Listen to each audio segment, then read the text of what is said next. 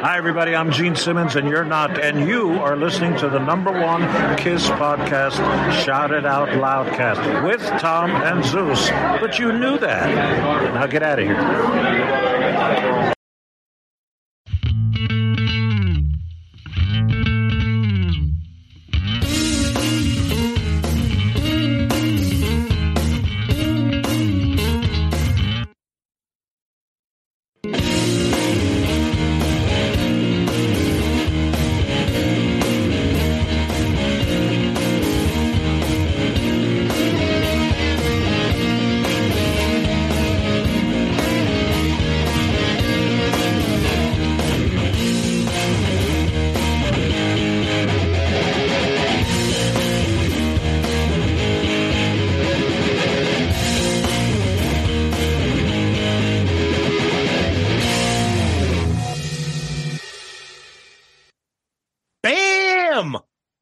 That's right. A special 50th episode of Dorm Damage, and what a way to celebrate. We have rock and roll royalty in the house tonight, Zeus. Who is joining us for episode 50? Uh, legendary bassist Rudy Sarzo. Oh my God. Incredible. Yes. And uh, Rudy, uh, for those who know, and if you're one of those who don't know, which is a sh- shock, uh, part of Quiet Riot, played in Ozzy's band with Randy Rhoads, White Snake, been part of Geoff Tate's Queensryche. He's been part of Dio. He's played with the Guess Who band. He's done Yeah. a million things. He's got podcasts. He's got a radio shows. He is honestly, and it's funny because I told him this. Six Degrees of Sarzo, his radio show, Yeah. He's like the Kevin Bacon of music. Yep. Everybody's connected to him, one band or another. Yep. And everybody loves him. Yep. It's incredible. And uh, we got a chance to talk to him. And of course, because a lot of you guys know I'm the huge Randy Rhoads fan, uh, he gets into so much detail about it. And Randy, you're going to love this. Let's get to it.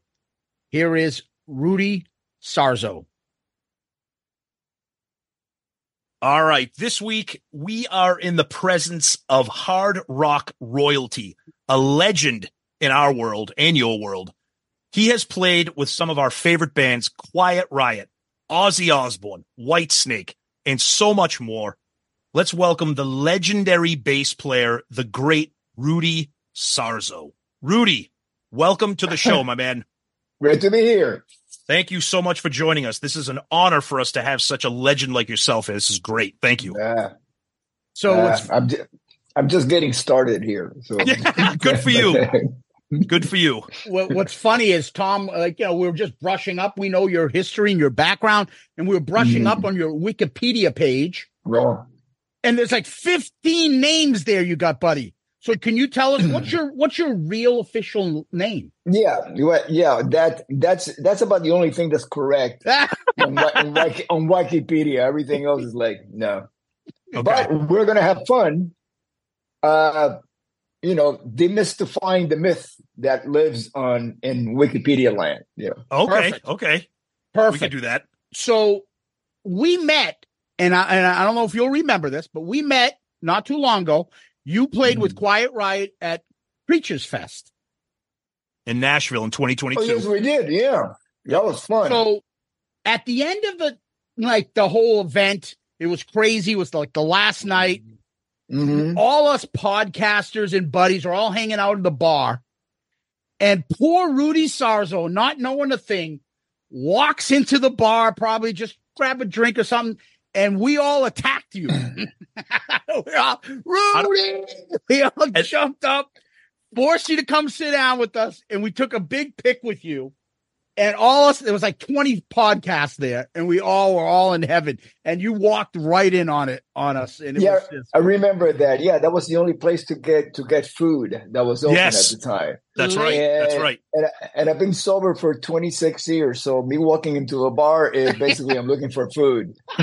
so it's the only place that has food at the time. So yeah, I, I, I, yeah. yeah, that, that that was so great because we had just finished watching you because obviously Quiet Riot was mm-hmm. part of Creatures Fest, and you walked in, everyone's like, "There's Rudy Sarzo," and poor Rudy, and we all just attack you because we all had to get a picture of the legend Rudy Sarzo. So that that was a fun moment for us. And then I also had a moment where I didn't meet you, but I saw you very very up close and personal, probably about ten or so years ago in Boston when you were touring with Geoff Tate's Queensryche on the, oh, yeah. on the Mindcrime anniversary tour. Mm-hmm, uh, we mm-hmm. were right up front.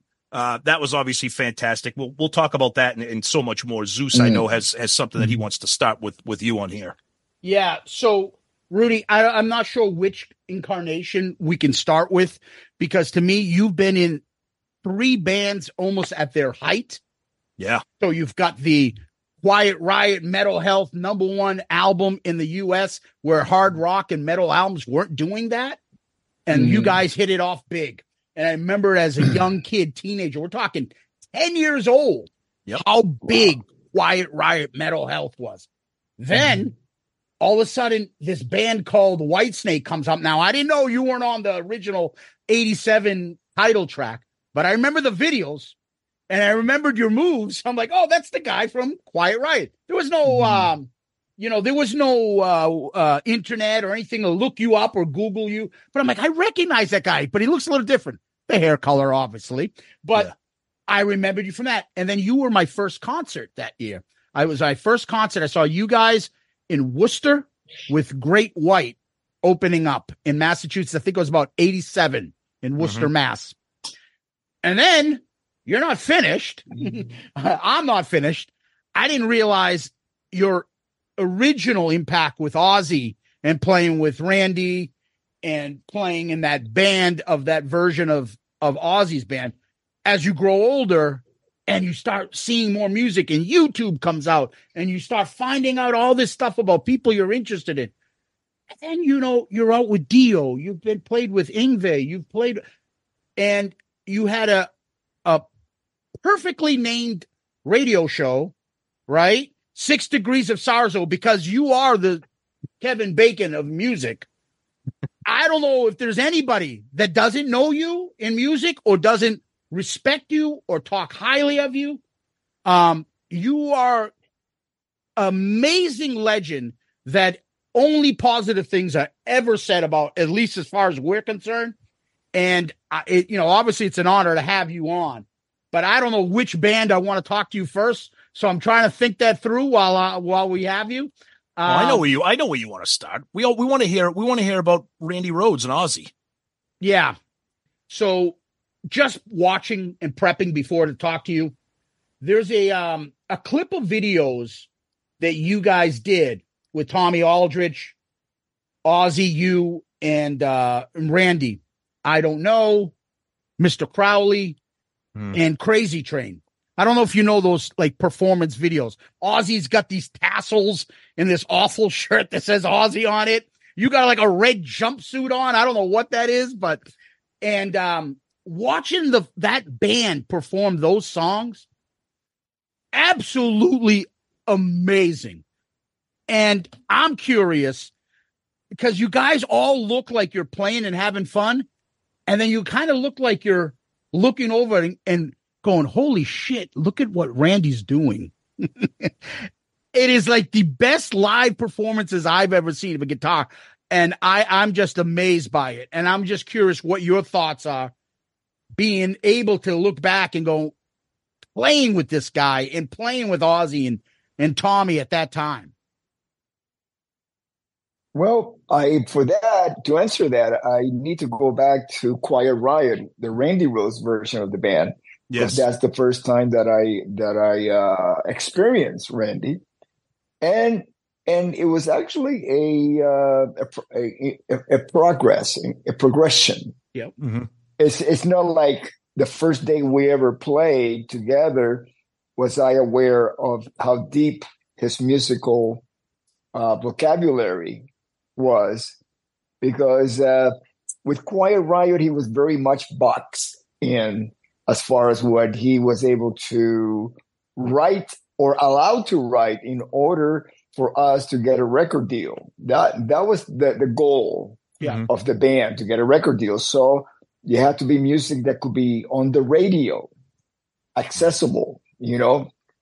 So all of Randy's uh, wealth of mus- musical theory and then harmony and you know classical background playing you know classical guitar and composition none of that was apparent during that period Mm-hmm. and uh, the way that i became aware that randy could actually play classical was uh, i started he asked me to, to, to teach at his mom's school musonia Mhm. and so during breaks I would hear him pick up the acoustic guitar and start playing classical music. And I said, I do not know you could play like that. And said, Yeah, we don't do that in Quiet Riot, blah, blah, blah, blah. so so uh, what happened was when he went to play with Ozzy, he asked Ozzy, What do you want me to uh, what do you want me to play? What do you want me to write? And he, Ozzy just said, Be yourself. Ah, And that's when the Randy Rhoads that we know and is in the Rock and Roll Hall of Fame did. You know, he's just started, you know, to go in, into places musically that he was never able to go with with Quiet Riot. Yeah. You know, and uh, so so I was aware by the time that I started playing with him in Ozzy that he was capable of doing that. Now, one thing is to be capable at that moment, at that level, but he would progress uh, exponentially while we were on tour. mhm. The next day, he will be twice as good as he was the day before. And that was amazing to hear. But then again, that I was that was expected. It was like, what's Rennie going to play today? Yeah. how's he how's he going to top last night? And he always did. You know, never had a bad show. Uh, Tommy Aldridge, I never saw him have a bad show either. Ozzy, Ozzy is very emotional. It- it's kind of like he picks up on the on the environment, and if there's some stuff going on, it will come out on his in his playing, his singing. You know, of course. Again, your instrument is is your body, your voice. Whereas we guitar players, drummers, bass players, we funnel that through the instrument itself, which is not necessarily attached to our body. It's attached. We play through it, but it's not part of our body. Very different with with the vocals, you know. Mhm. As a matter of fact, um, um, I don't know if you guys ever watched that. It's called. The, there's two "Speak of the Devil." There's the Ozzy re-recordings of Black Sabbath songs. Yeah. Yep. That was that was the first "Speak of the." Actually, that was not the. spe- It was the first. uh, the, yes, it was the first "Speak of the Devil" content that was done because we did that in June of 1982. That was the last show we did in continental USA of the Diary of a Madman tour. We did a couple of other shows. Uh, we did the uh, Cotton Bowl, and then we did some some fe- another festival in New Orleans. And then those were the last two shows that we did of of that year, f- as far as the Diary of a Madman tour did. And um, and then you have the uh, the recordings of Speak of the Devil at the Ritz in New York. That was the last time I ever played with, with Ozzy. And what what happened was for that show in Irvine, California, um, that became the it was the Diary of a Madman tour with Brad Gillis playing guitar. See, people ask me, "Oh, how, how come there's no Randy footage?" Well, what you see with Brad Gillis playing, that was planned months in advance for Randy to be doing that, but he Mhm. passed away. Yep. So it, wa- there was a plan, and you always wait for wait to hit certain cities where logistically it makes sense to have the crew there locally. So so they we pick. You know, I didn't do anything. The management picked Los Angeles because obviously all the production companies, the major ones, are in LA and New York. So LA, that makes sense. Okay. And uh, it happened to be the last show of the Diary of the Madman tour in the continental USA. Well, what happened was that Randy died. Okay. Well, they still, you know, they're under contract to make to do this show, and we continue. And Brad Gillis happens to be the one who was playing in the band at that time. but yeah, that was planned. But it, mm-hmm. Randy died too soon, you know. Mm.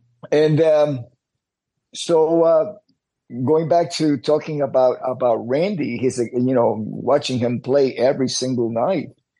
It was just uh, you know it was a revelation, but also it's not that you get spoiled and used to it. It's just that you expect it.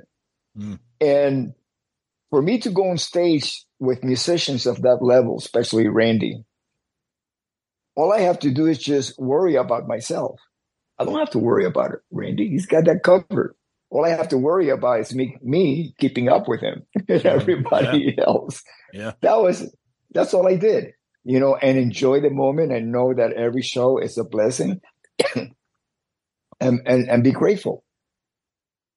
Yeah, yeah, I think you know. Obviously, obviously, the the tragic young early loss of Randy, you know, hit everybody. Obviously, it hit you very, very close. You know, he was a dear friend, bandmate.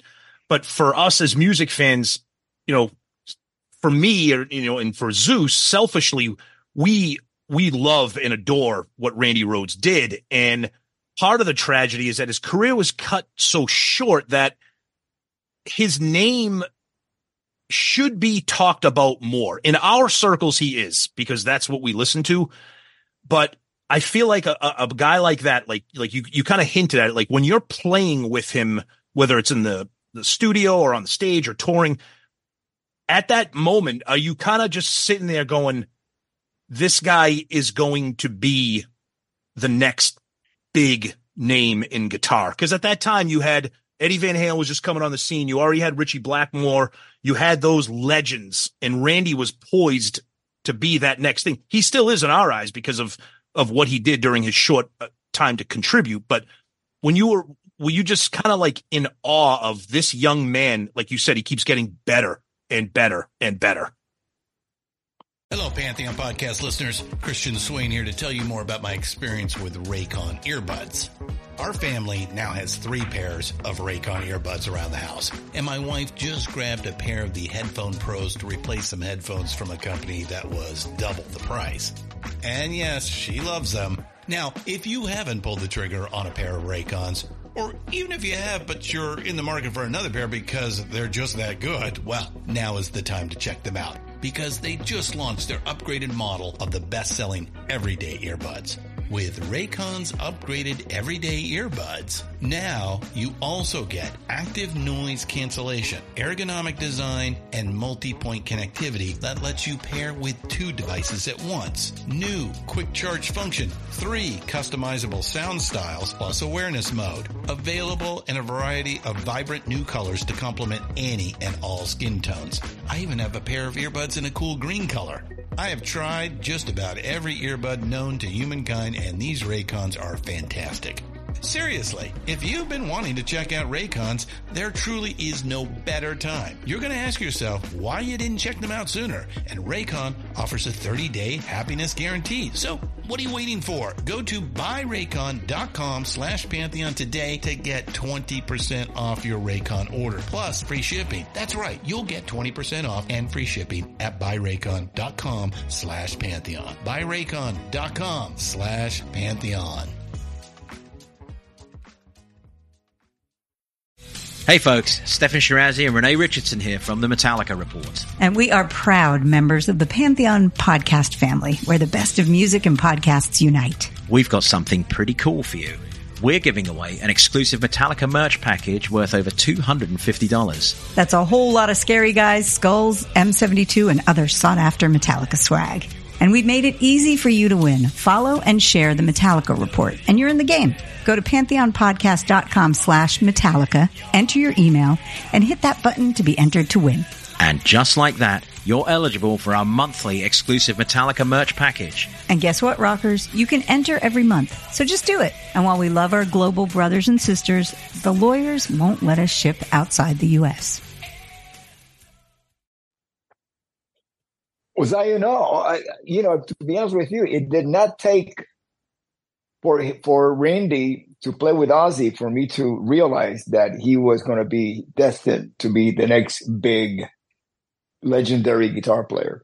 Yeah. I, I, I witnessed that, like I mentioned, watching him. I mean, you know, we did a lot of shows in Quiet Riot too, you know. Right. And right. it, it, it never mattered. See, one of the key ingredients about Randy is it didn't matter how many people were in the audience because I Mhm. got to tell you, by 78, when I joined the band, and 79, when Randy left, the reason why he left was because nobody cared about Quiet Riot.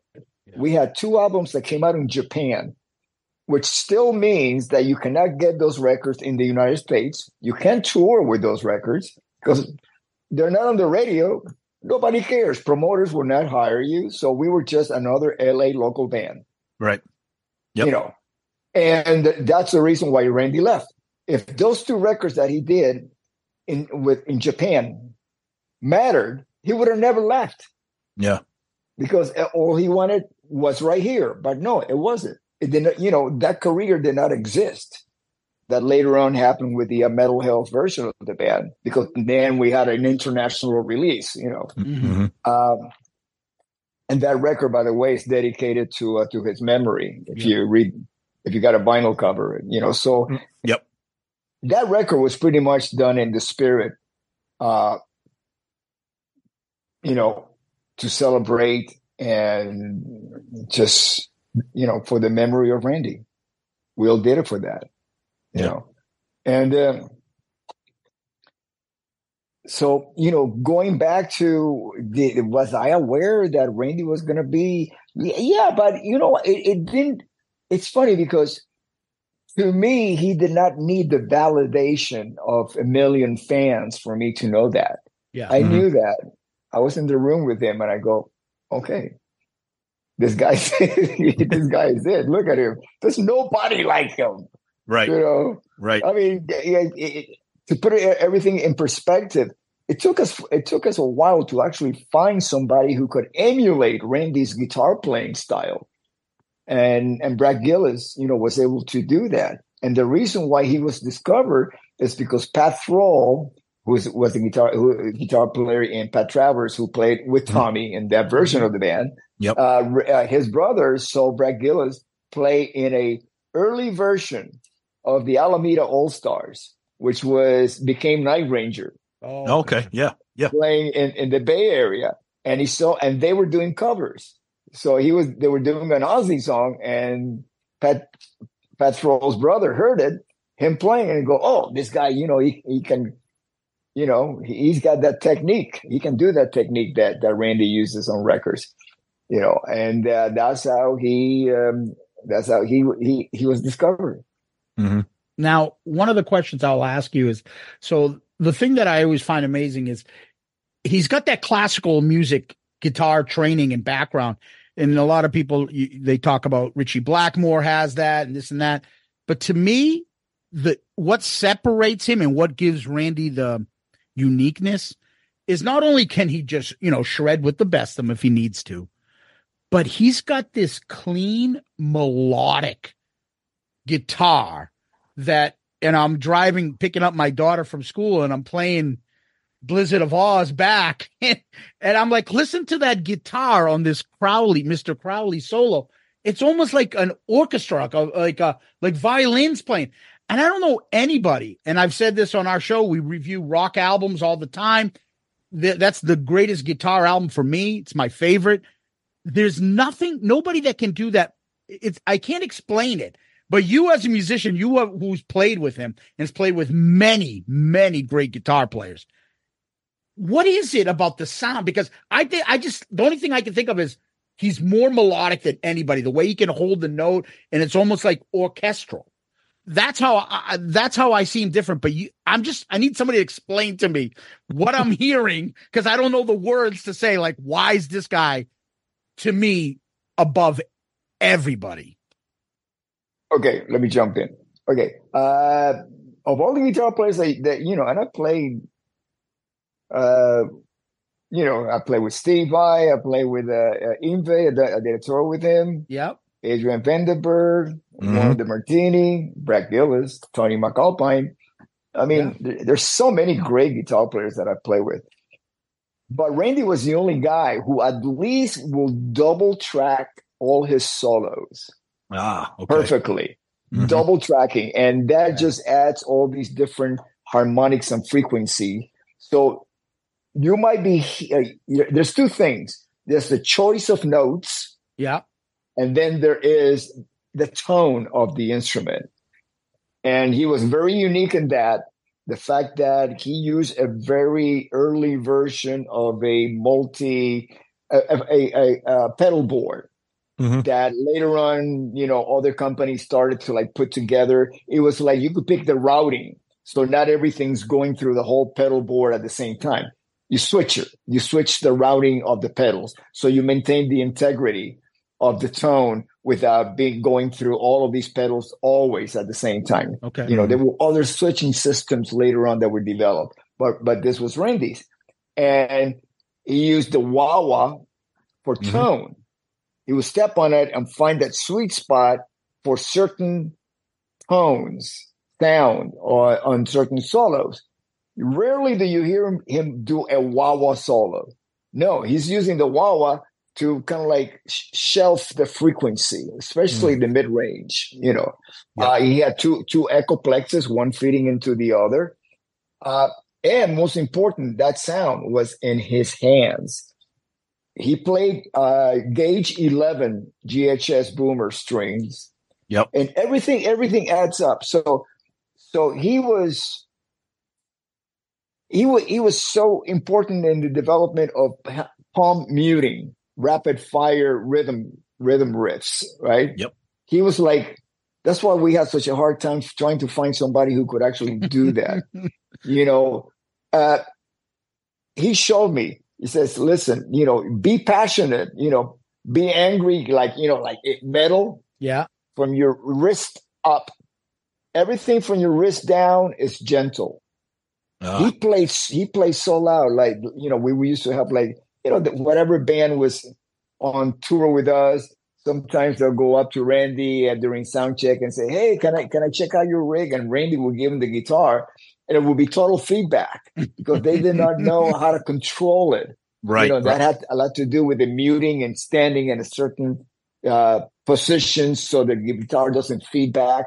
He had when we did Diary of a Madman and we had the castle. There were three Marshall stacks with JBL speakers behind where the castle is, right behind mm-hmm. the castle.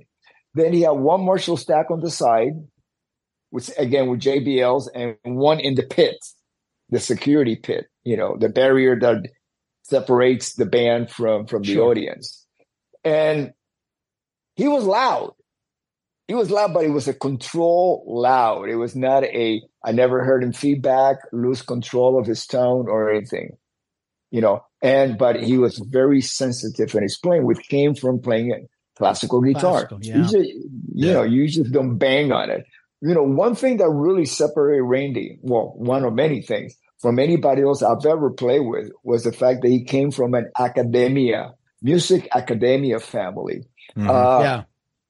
Mom and dad, music professors they built Musonia, that school that's yep. still out there in uh, in North Hollywood. Yep. So Randy, that's all he knew, and we're talking about, you know, he must have been born in the '60s or late '50s. Um, yeah, in the '60s, and uh, I think it was 1956. Is that, is that when he was born? 1956, and uh, so immediately, you know, by the time he was three, four years old, he was playing classical guitar. Mm-hmm. He had at the school, they were teaching him how to do it. And then he over, you know, he, he got better than the teacher. So the teacher could not, could not show him anymore. So then they made him a teacher. Yeah. yeah. By the time, but, but he went through academia. He learned everything from the way that it's been taught since classical days. You know, the way mm-hmm. that Bach would, would teach or any, any of these great composers who were also teachers. Yeah. You know, and uh, they, it's, it's a system that you go through. You start, you start very at the bottom and you build yourself up, you know, you, you go with it, you know, mm-hmm. and, and that's how Randy learned, which means that he was a, he was a complete musician by the time that I played with him in Quiet Riot in 1978. he used to teach eight hours a day. Ooh, wow. And then and then go over and rehearse for a couple of hours with Quiet Riot. And this happened every single night, like, unless we were we were performing. And then he would teach, and then we would go and perform on the weekends with us. You know, so that was his world. Again, this is we're talking about seventies and eighties. Yeah. No social media, Yeah. uh, Yeah. you know, to No YouTube videos he's putting up. yeah. Yeah, but you know, sometimes that could be a, distra- a distraction. If you don't know how to manage your time, which is something that I learned, and I actually learned that from from Steve Vai when we were touring, because he was like the the ultimate time management musician I've, I've ever I've ever played with. Because you know, unlike Randy, Randy was just focused on on playing and and and developing different techniques and getting deeper into his classical music and all of that.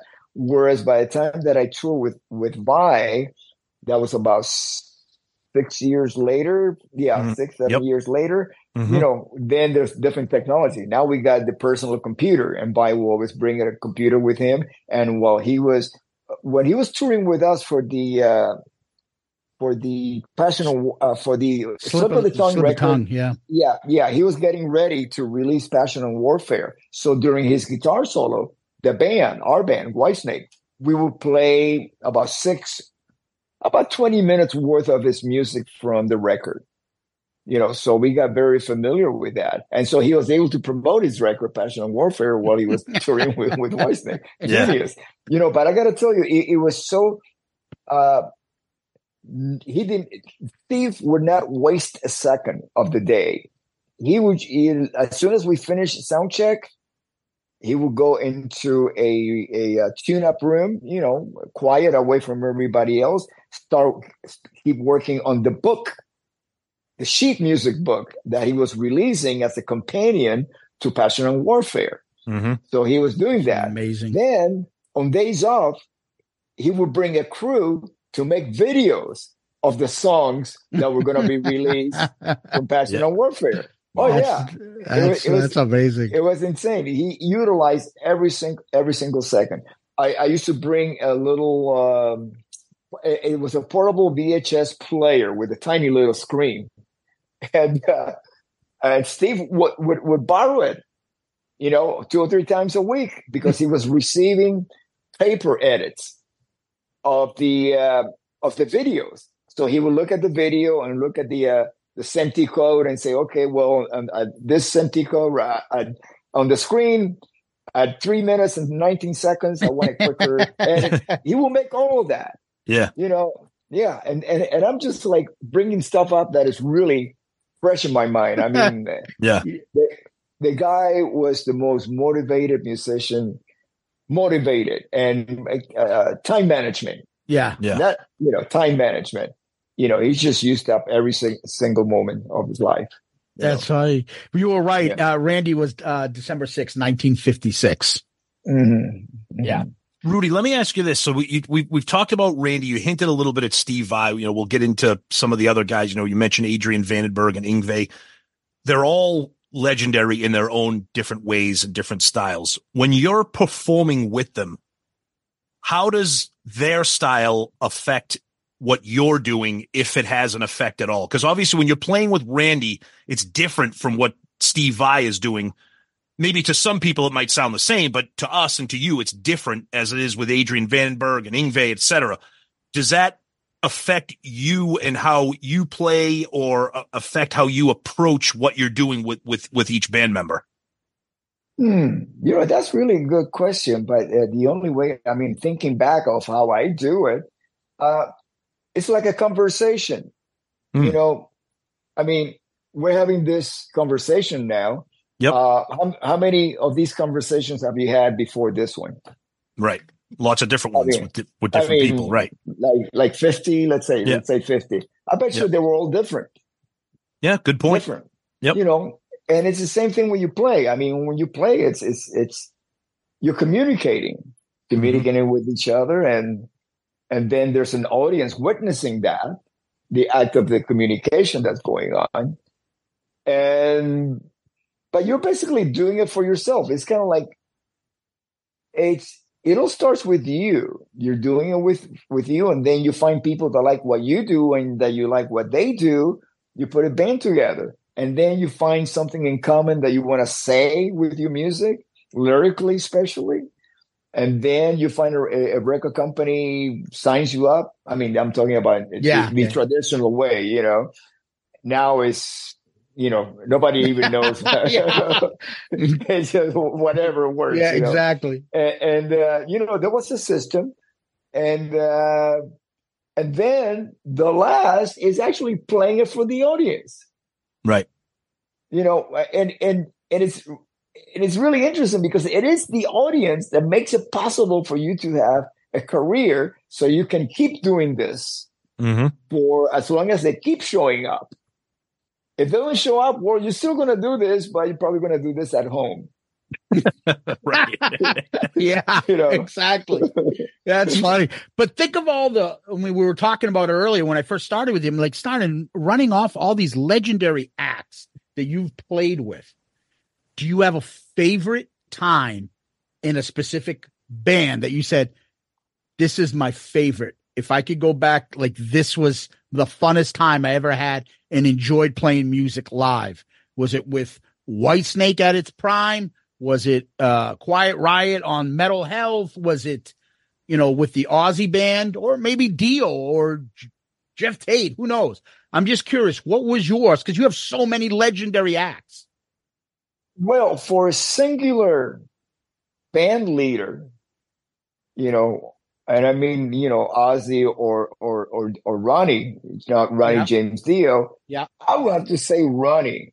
Ronnie. I mean, okay, let's put it this way. If it wasn't for Ozzy, we wouldn't even be having this conversation. You know, Okay. Ozzy, Yep. Sharon, you know, they they they they took me in based on Randy's recommendation Mm-hmm. you know, and they changed my life, you know, and I, I owe them that. But, but nevertheless, there was, um, there's usually some drama going on. You think? Oh yeah, I'm sure. Especially, You, you know, especially. In those days with Ozzy and Sharon. Yeah, we've Yeah, all read the stories and stuff. Yep, yep.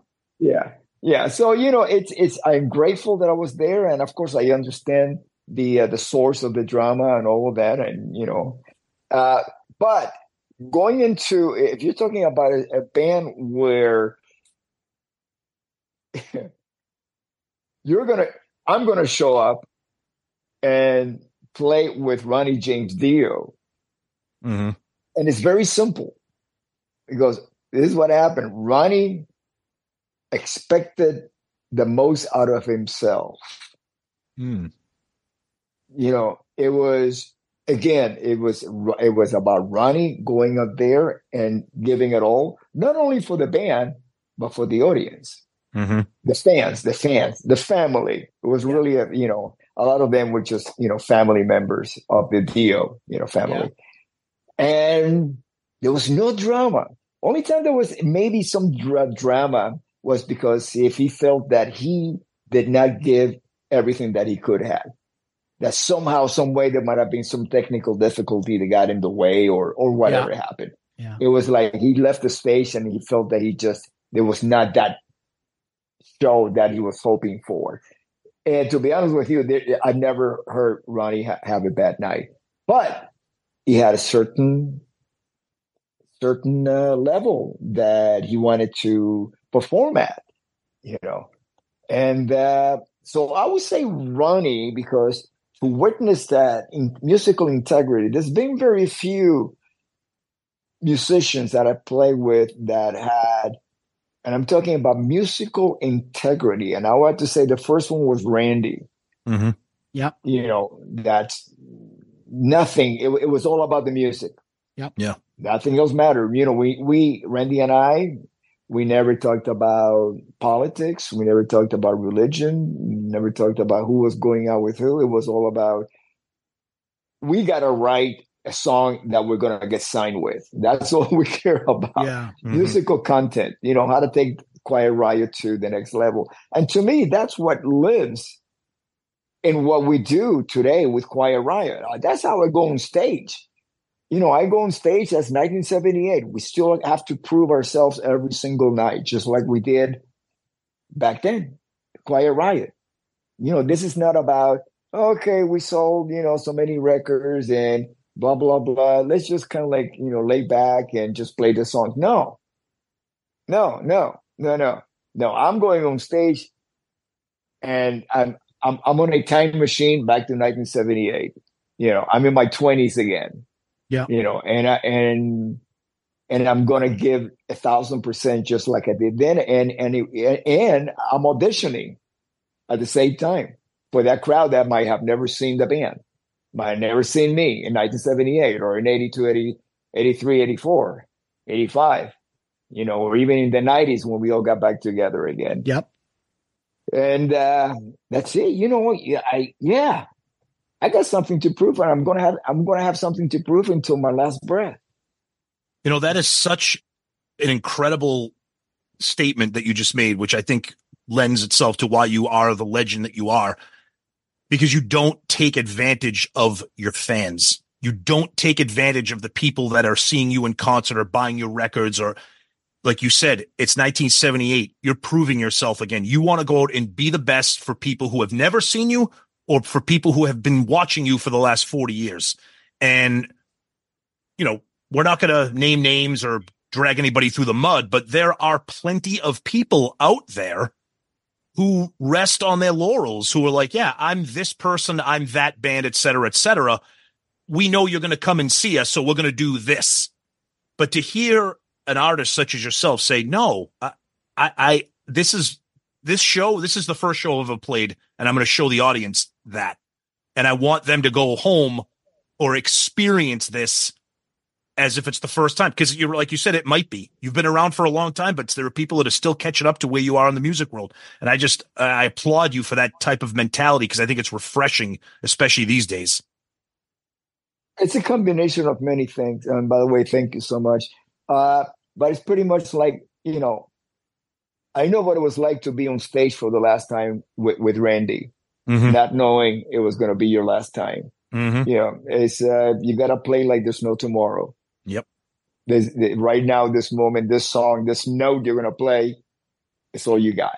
Mm-hmm. You know, and then you add up on top of that, you know, what I learned about Randy, you know, from Randy about having integrity in everything that you do. You know that, and this has been documented many times that Randy had given notice to leave Ozzy to go back to school to get his degree in music. You know, that's right. Yep. At a time where he was already, he knew that people were listening to him, but he was not built to play the same songs every night over and over. There was so mm. much creativity in him. He just hated that.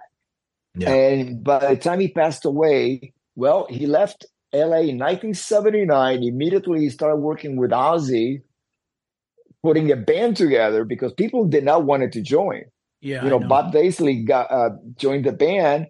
Uh, he was part of the Jet Records uh, family. Uh, he was in a band previously called Widowmaker, mm-hmm. that was part of Jet Records. Uh, they had the hardest time finding a drummer. You know, and finally Lee Kerslake joins the band. So all they did was write, waiting yeah. for the the right combination of people. They didn't even have a producer. Yeah. What Randy told me was that Max Norman was the house engineer at the, um, at, the at the recording studio, mm-hmm. and people were promising him coming by, you know, to produce the record. And one day Ozzy got fed up and said, screw this. He, and he asked Max, do you know how to turn this thing on? You know, the, the board. Yeah. Says, yeah. said, okay. You're the producer. Yeah. He just want to get it done. Yep. You know, this guy is sitting on all this incredible music and performances, but there's nobody to, to produce it. You know, so that's how yeah. Max became the, uh, the producer on those records you know so it's it's there's there's so much backstory to the reason why I am who I am, mainly hmm. because mm. of the influence, the impact that my my bandmates have yeah. had on me for for better, mostly for better, and then for worse. But I won't carry that with me. That's like you just leave that behind. You learn from it, and you move on. Mm. You know, but I got to tell you, as far as having fun, a great time going on stage, you know, with a purpose, leaving my house with a purpose. Yep. The pur- my purpose is to go on stage and celebrate the legacy of the band, Quiet Riot, and the memory of Frankie Banali, Kevin DuBrow, and Randy Rhoads. I never had that before. Mm. All I had was, well, we're going to play some songs and we're going to go on tour and, you know, kick ass on stage, whatever. It was like, kind of like, okay, but something was missing. Mm. Something was really missing. Yeah. You know, and now I have that in my life. I, That's uh, great. The purpose. The purpose. That's great. You know, yeah. It's awesome. Now, Yeah. one of the other things that you did was become part of Whitesnake, where the band had already released the album. You guys come in, and it's Mhm. like he picture perfect this guy, this guy, and of course he picks you for the bass.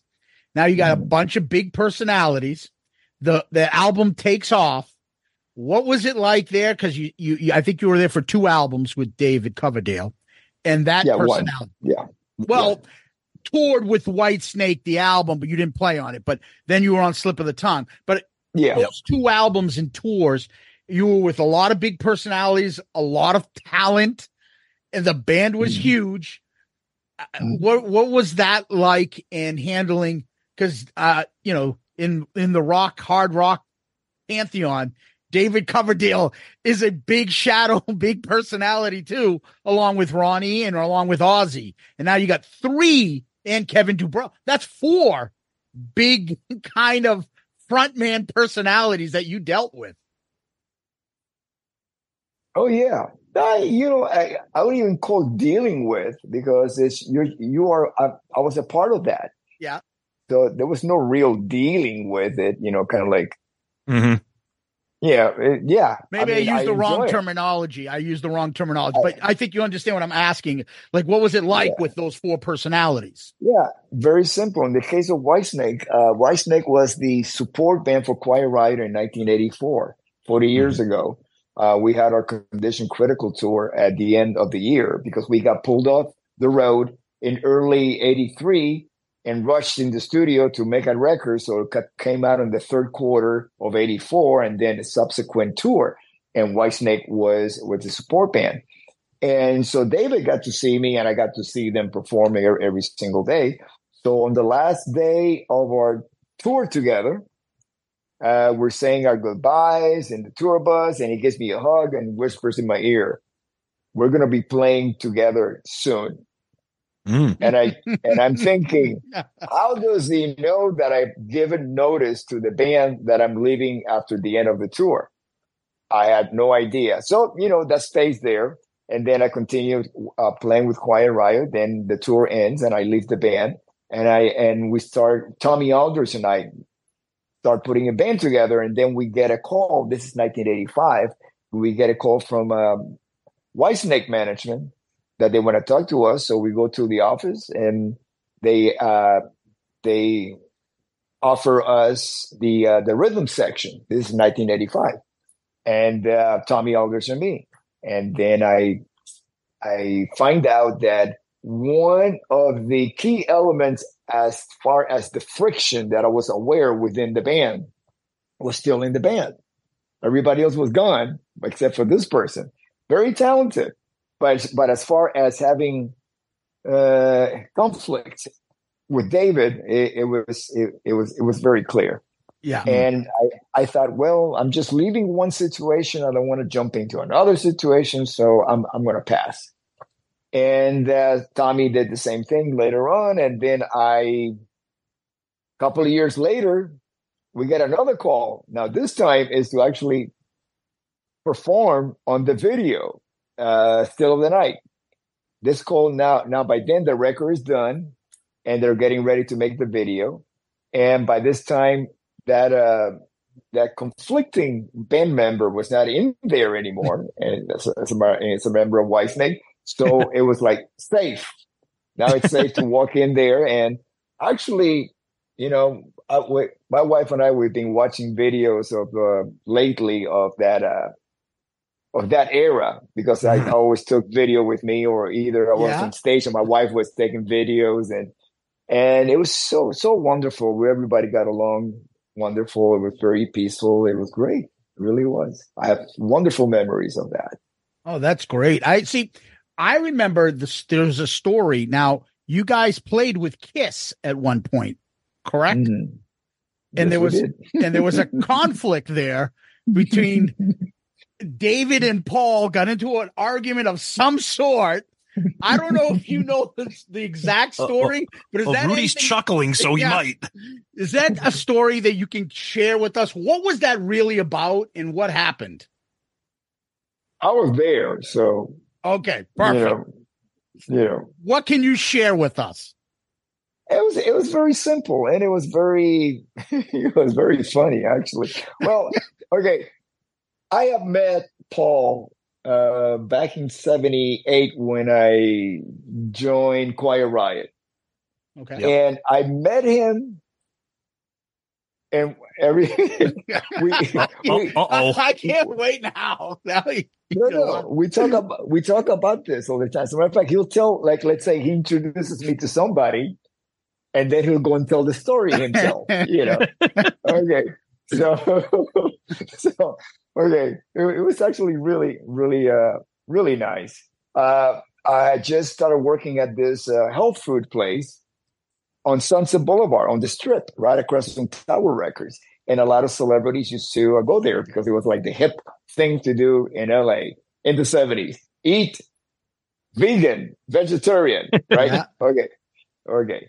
And uh, by the way, I can make a, a, a mean veggie burger. And I'm talking about old school veggie burger from back in the 70s. Okay. not That those, im- not the impossible things that they do now. I, I do enjoy the impossible one. I, I, I got I, I guess I'm one of the very few, maybe not. Maybe there's more people like me, but I do, I, I do really enjoy it. Okay. You know, that's my to go thing when I go to Starbucks, get the impossible burger that they have. But anyways, so I'm yeah, I'm learning the cashier registers early in the morning, and I hear the uh, the door open to the uh, to this place that I was working at, McNaturals. It was kind of like a fast food. It was a fast food place Mhm. fast food, health food. That was the the concept. And I hear the door open and shut, and I look up, and this is before they were unmasked. Yeah. this is when when Yes. they were still, uh, yeah, uh, wearing makeup. And they had just come out with with a record of the four of them. I mean, or four four solo records, four of them, right? Yeah. Yep. Yep. Yeah, yeah. And uh, so I look up and I go, "Oh my God, it's Paul Stanley!" Even without the makeup, You can recognize You could tell. oh, You could Yeah, recognize course, him. Yeah, Yeah. yeah, yeah. So I was like all flustered, you know. I'm, I'm like, I, I, I don't have the machine down, you know, the uh, the cash register down yet. But so I'm kind of like, and and I have my hair was really long, it was like down to my waist, but it was tied in a knot in the back, and I would put it inside my shirt. so I kind of kind of looked like I, I had the weirdest haircut, you know, kind of like a Donny Osmond with a page boy, you know. Yeah yeah, yeah, just like that. But it was part of the gig, and uh, so yeah, so you know, with time he kept coming back, and and you know, we started talking. I mean, he knew I was a musician. I, I gave him one of the Quiet Riot two copies, you know, just to Oh, like yeah. show it to management, you know, and, and stuff like that. And you know, he was really a super cool guy. I'll and I always remember what he ordered. He ordered a sprout salad with one scoop of tuna fish Oh, on on top, jeez. called called the Wonder of the Orient, and one one small glass of I mean cup. They were paper cups uh, of uh, carrot juice. Oh God. Oh, Carrot juice. Oh boy. Yeah. Oh boy. Yeah. Wow. He was consistent every single time he came in. That's what he ordered. Yeah. wow. Now, what about the story? Oh, okay. Yeah. Okay, so.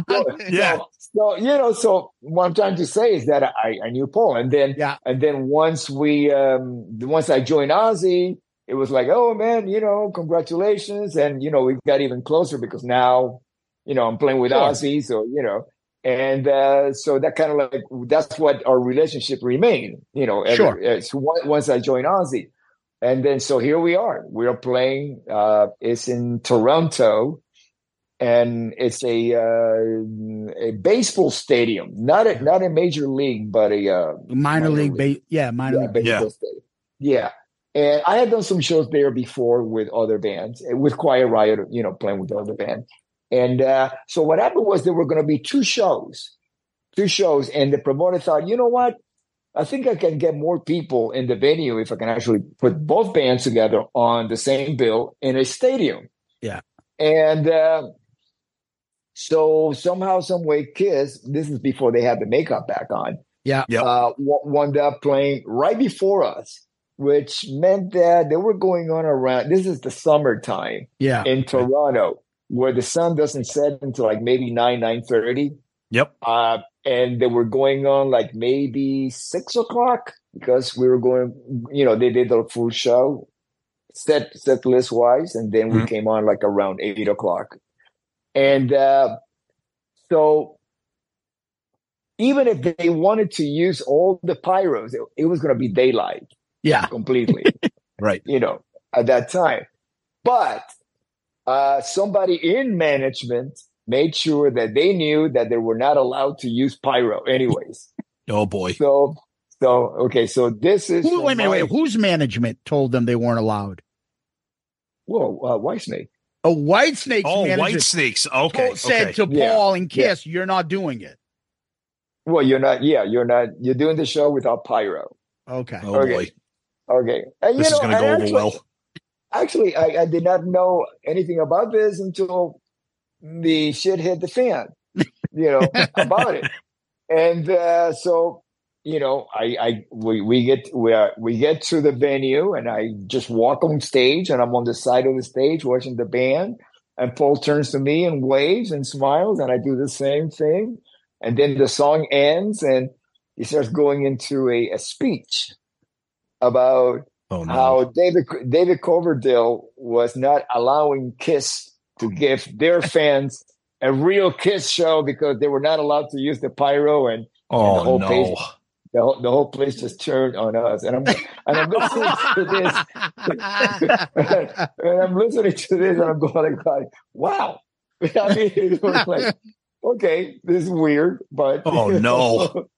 you know it doesn't really change anything for me all I know Yeah. is that Yeah. all I know is that you know usually what happens is the first row of that show was hardcore Kiss fans, Yes. Yep. you Yep. know, and uh, so when we came on, no. Oh, they God. let us they they let us know we were number one. Yeah, I bet. Yeah, this Oh, way. yeah, exactly. I'm sure. Exactly. Right. Right. Yeah. During the whole show. That just one. Oh, Jesus. and I thought, wow, that's stamina. These they have these Kiss fans. Good for them. Now, did Paul and David have words at the time, like with each other? No, there was just like a lot of backstage huffing and puffing, but no, there was no confrontations. You know, Yeah, like- it was it was a stadium, so we were like one side of the dressing rooms and the, of the lockers, and then the other side of the lockers. were kept separated anyway. So But Yeah. so many years later, like Yeah. Kiss fans like us know the story.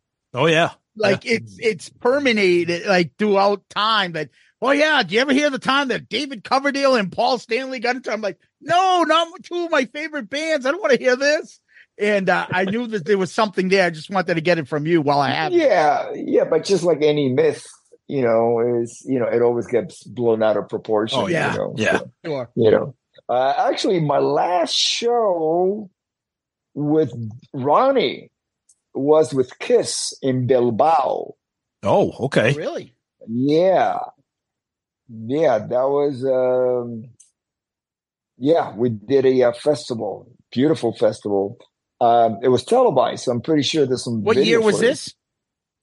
I think it was 2008. Okay. So before Sonic Boom, I'm thinking, right? Mm, Yep. Yeah. Yeah. Wow. Yep. I mean, That's makeup. who? That um Yeah, Sonic that's Boom. ma- album. yeah, that's that's Kiss makeup album. kiss. Yeah. Oh yeah, yeah. No, no, Yeah, they're yeah. wearing the makeup. It, Yep. it's really funny because you know we were all hanging backstage for a few hours before we went on. You know, this is a big festival, and there were Yeah. a lot of our friends that we wanted Yeah. to hang out with that were also playing there. And uh, so I went there early, and Gene is like, you know, dress casual, you know, Yep. off stage Gene, and then and then they go into the dressing room and come back Yeah. Yeah. as you know with the makeup. And now Gene is in the demon mode. Yeah, personality. Yeah. Oh yeah, yeah. yeah, yeah. He's not he's not talking to anybody. He's just sitting in a corner, kind of like looking mean at everybody. like, you know. That's, Yeah. That's great. Okay. Rudy, Ru- Rudy, let, let, let me ask you. So, I, I, I, I just lost my train of thought. You wanted to ask him about Yngwie? Yes, thank you, thank you, thank you. Yeah, Yes, I, I knew you got to get a question in about. I got to get a question because I'm, I'm I'm I'm an Yngwie fan. Like I don't like everything that he's ever done, but I'm a huge fan of his. So we talked about personalities that you performed with, whether it's lead singers, et cetera, et cetera. How did you hook up with Yngwie? And just kind of tell us briefly or not about your experience working with him because as fans of Yngwie, we know that he can kind of have a large personality sometimes. I, I love large personalities. I live for that because I feel like I'm, I'm I have the best seat in the house to experience. That's a, Yeah. that's a great point. That's a great point. you know, like you know, whether it's on stage or backstage. You know, Yeah. uh, Yngwie was great. I love playing with him. Yeah. it was amazing. Yeah. It's Yngwie Malmsteen, you know, and this is a, a time where where the band were still part of the show, not just like on the side of the stage. Yeah, you where know? the Yeah, guitars. exactly. he Yeah. sticks everybody over the Yeah. side. yeah. Yeah. So this was this is yeah this is 2000 and 2004 because I Yep. played with him and then while I was playing with with uh Yngwie I got a call from Ron uh from Wendy Dio Ronnie's manager Yeah. to come and play on the Master of the Moon record but I was on tour with uh with Yngwie Mhm. so I I joined Dio after I finished that tour. So there was the Attack US tour Yep. of 2004. Yeah. Yep. Yeah. And it was great. I mean, I used to, um, you know, it was a family affair. He had Yeah. his son, Antonio, with him. Uh, April, we're all on the same tour bus hanging and Mhm. the band, the band, great guys and really nice, challenging music. I got to to play, you know, ten years worth of notes Yeah. in um, in about four months. Yeah, it was great. I needed I needed that. I really needed that. Oh, yeah. Oh, that was going to be my next question. So when, you- when, you're playing, when you're playing a lot of melodic hard rock with Quiet Riot and Whitesnake and even the Ozzy stuff with Randy, then you go to Yngwie and like you just said, he's just burning up the fretboard. And Rudy, how, how are you like, okay, is this the only gear that this guy is in right now? Like you said, 10,000, 10 years worth of notes in, you know, four months or whatever. Yeah, but it, you know, it's the same music theory. Yeah. It's the same notes. We only got 12 notes. Yeah, but they're true. just being played, you know, 10 times as fast as the regular song. yeah. but it's still the same thing. You just play it faster, Yeah. you know, and and you understand the modes that he's using. You understand, you know, when he's using a harmonic minor, or you know, and basically you just listen. Know, okay, so you know, it's it's it, it was a style of music that I had not really played. The closest thing would have been Randy with Ozzy. You know, certain songs from Diary of a Madman or even Revelation Mother Earth that were in. Oh, that, don't get me started. I love that. you know, I love that. you know, yeah, in that classical vein. Yes. Uh, totally. Yep. you know, and these are these are conversations that I used to have with Randy back because Randy was such a great teacher, so it was natural for him to to share information uh, about his writing style. Uh, I mean, if you look at Bli- uh, do you guys are you guys musicians? I can noodle a little bit with guitars. I'm not going to pretend Okay. that I'm some kind of pro. but Nothing. yeah, I can. I Nothing. can play. Okay. I, I can No- play some no. piano and some guitar. Well, well, you can play the radio. That's the Yeah, most important yes, we can do that. Or a Yeah. million CDs and music. Yeah, Yeah, that's right. yeah. yeah. yes. Yeah. So I mean, you know, it, uh, again, you know, I'm, I'm sitting there with Randy. Of course, it's we're going to have a musical conversation and use certain language and vocabulary. Uh, we, you know, he would explain to me that basically the uh, the first record was diatonic. Like if you listen to Crazy Train, listen to Dario, I mean, uh, Mr. Crowley, Mhm. uh, Goodbye to Romance, all those songs have a, a, a tonic, a tone center Yep. that uses all all the modes from that certain tone center. Mhm. Whether it would be, let's say, Crazy Train, it's it's really A major. If you listen to the verse, it's a very happy sounding guitar riff, and then you go to the relative minor, the F sharp minor, and that's where the da da da da da Yeah, da, yes, you know. Yes, yes. We talked But it's all about that. relative. Yeah.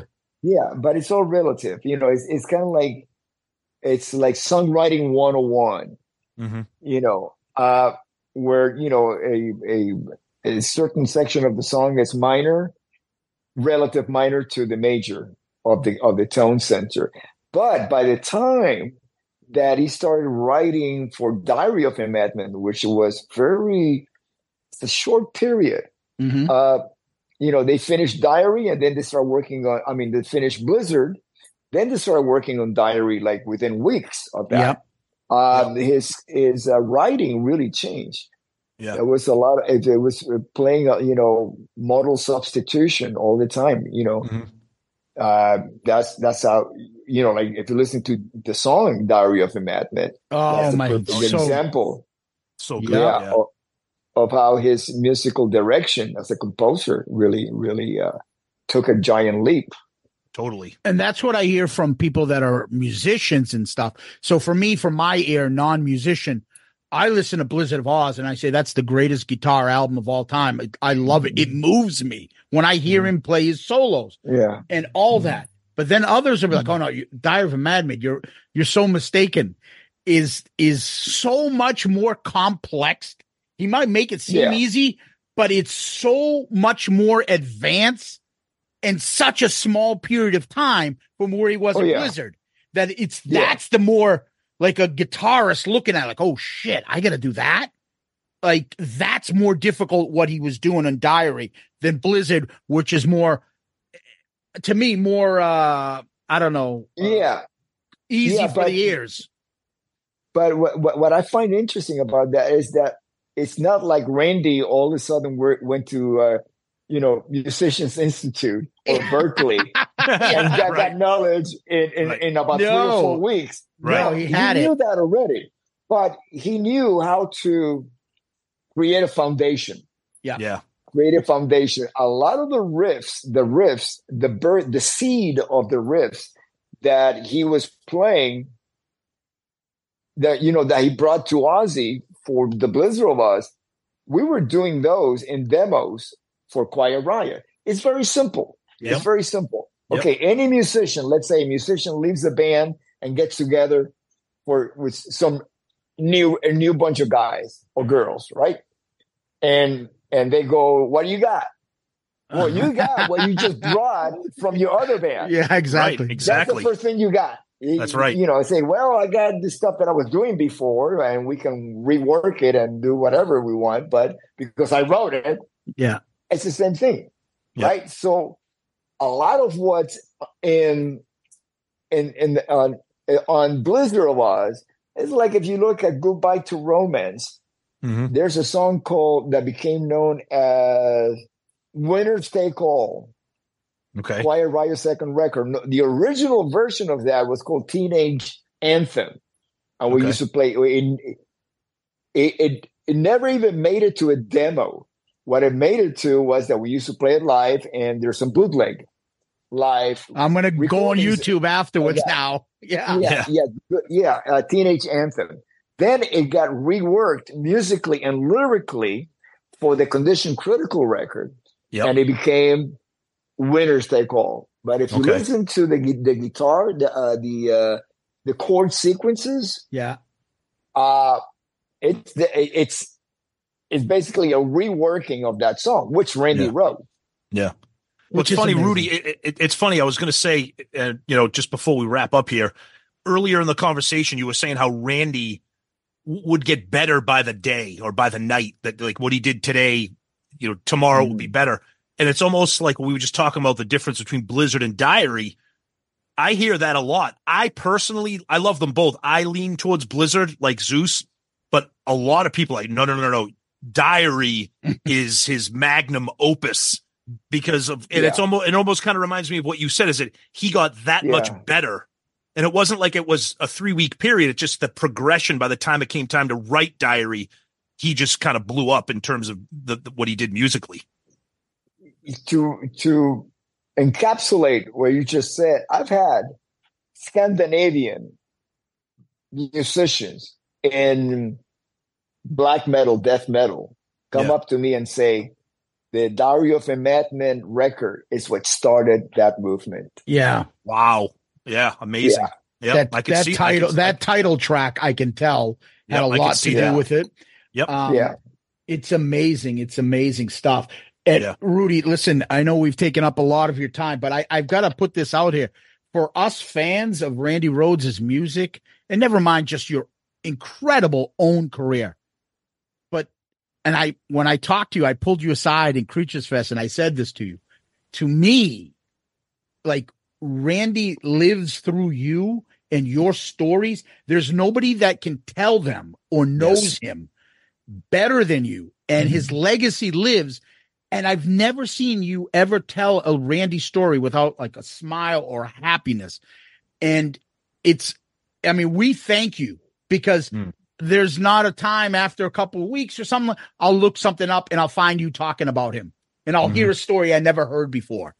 And we get to know him through what you do. Yeah. And it's a gift that you give us fans for Randy Rhoads. Never mind your incredible own career.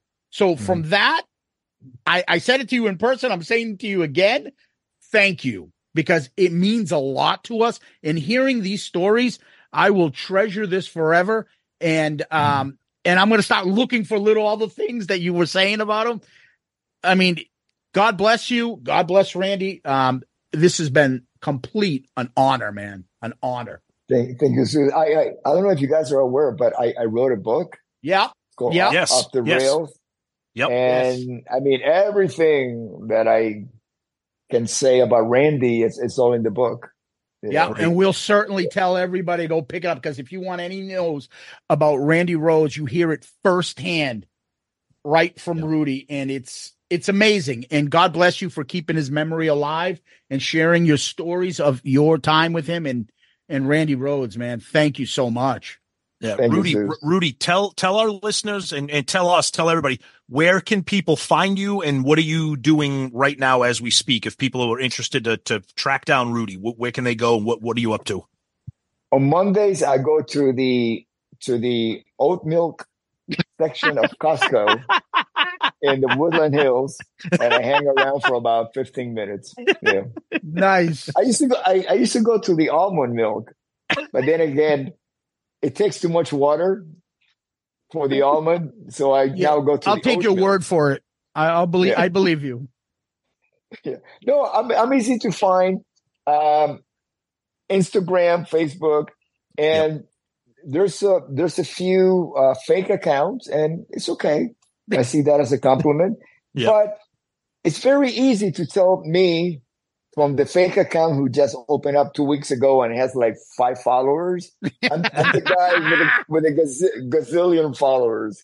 Okay. Don't go to the go. guy with the five followers. Don't even pay attention. It will go Yes. away eventually. Yeah. He'll yeah. get tired of this. You know? Are you touring any time soon? Coming up and touring anything? We're always on the road. Uh, next, uh, actually, uh, I'll be about two hours away from LA this Saturday. Okay. And then uh, we take another week off, and then it gets crazy. We go to Canada, three shows in Canada, uh, Calgary, Edmonton, and Vancouver. Then, then I a couple days later, I have a, uh, a uh, I'm, I'm I'm a member of a charity event called Ban- Bank B A N C Benevolent Artists National Charity, based in Calgary, in Canada Wow. and uh, we've been doing sh- uh, some charity events in Phoenix, Scottsdale, actually like partnering with the Alice Cooper. Oh yeah, yeah, uh, Oh, nice. Arizona. Yeah, Yep. that's Yeah, Alice yeah. Cooper land. Yeah, yeah. As a matter of fact, we did the uh, the Christmas pudding for Alice uh, this Oh, past okay. uh, December. It was Yep. fantastic. So I'm I'm doing that event, and then right after that, I fly through Fort Lauderdale. Oh no, actually Miami to get on a boat called the Monsters of Rock. Oh yes. We Oh, you're on the of- Monsters of Rock, yeah. Yeah, we have a Oh, lot yeah. of friends that are going to be on that boat. So unfortunately, Riot's we on won't yeah, me there, there. too. Yep. Yeah. White Riot's going to be there. Yep. great. Yeah, Great. and Awesome. then uh, we got off the boat and we got on a plane and head out to the UK and do a couple of shows out there. Nice. uh, Hellfest and the Nice. O2 in London, and then I come home and do my laundry. kiss, kiss, kiss my wife and my little dog, and, and keep on going. and Nice. get that and get that oatmeal. Well, he's Ru- oatmeal, yeah. yep. Yeah. He's Rudy Sarzo, the legend. Thank you again, Rudy. We really appreciate this, buddy. Such an honor, Thank you Rudy. so Thank you much. so Thank much. you We so much. appreciate it. God bless. Tom. Thank you. God bless you. Tom, what a way to celebrate 50 episodes of Dorm Damage. Incredible stuff. Oh my god. I mean, we could, we say this all the time, but this we really meant it. We could have kept going with him. It was just incredible. The level of detail, his ability to tell a story that grabs you and just wants you listening more. Everything that he was talking about, Randy. I mean, he was breaking down scales that he was playing at one point and just incredible stuff. And then, of course, we get into Whitesnake and a little bit of the Quiet Riot, a little bit of Yngwie, a funny kiss story near the end. Just incredible stuff above and beyond what we could have ever hoped for to have time with Rudy. Amazing. Yeah, we hope that you guys enjoyed this. Uh, what a way to celebrate 50. Till next time, peace out, Girl Scout.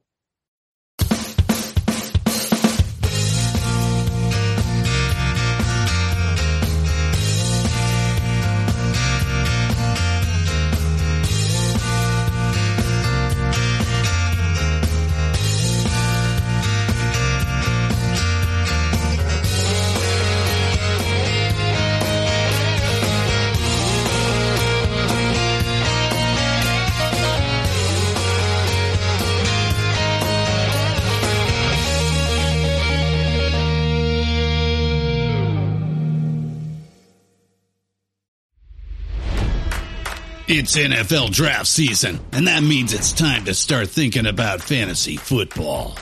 FantasyPoints.com features industry-leading experts and prognosticators using proprietary hand-charted data to help you score more fantasy points. FantasyPoints.com is the place to go for whatever kind of fantasy football you play. Whether you play fantasy football, daily fantasy sports, or do a little bit of everything, Fantasy Points has the meticulously researched content to guide you to victory.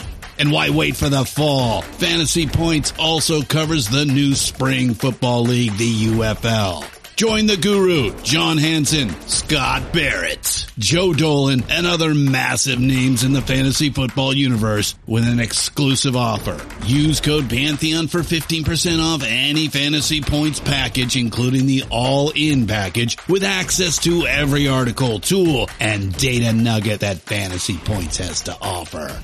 That's fantasypoints.com and code Pantheon for 15% off at Fantasy Points. Fantasypoints.com. Code Pantheon. Score more fantasy points.